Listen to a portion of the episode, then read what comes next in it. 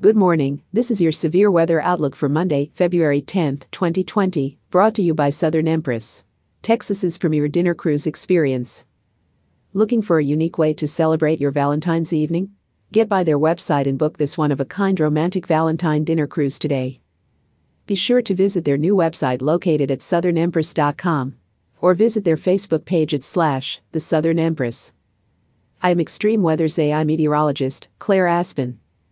Here are your severe weather headlines in under a minute. First, a high risk for excessive rainfall has been issued for the Gulf states. Moderate to heavy rain is expected from the lower Mississippi Valley to the central and southern Appalachian region, which will likely leading to localized flooding from eastern Texas to West Virginia. Second, heavy snow possible over parts of the southern central Rockies, and moderate snow possible over portions of the Northeast. And finally, there is a slight risk for severe thunderstorms from eastern Texas to central Mississippi through Tuesday morning. A stalled frontal boundary across the south will lead to several rounds of heavy rainfall through the middle of the week.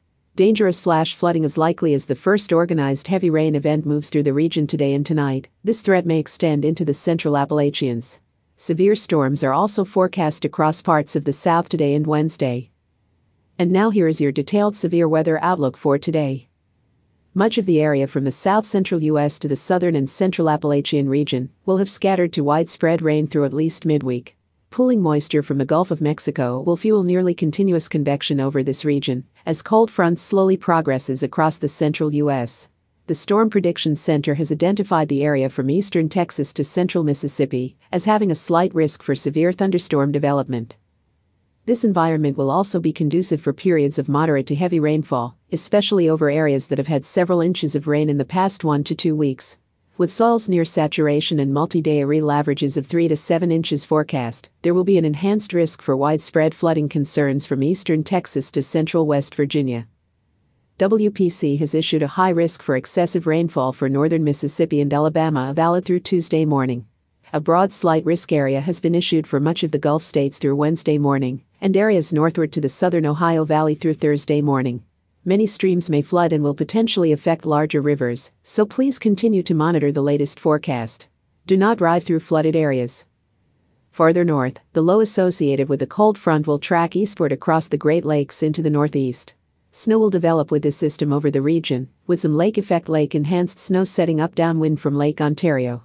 Isolated high amounts can be expected the favored areas downwind of the lakes, the trailing front with this system will be rather slow to track through the southwest and into the southern plains western Gulf region. Rain showers and higher elevation snow is expected along and in the wake of the frontal passage.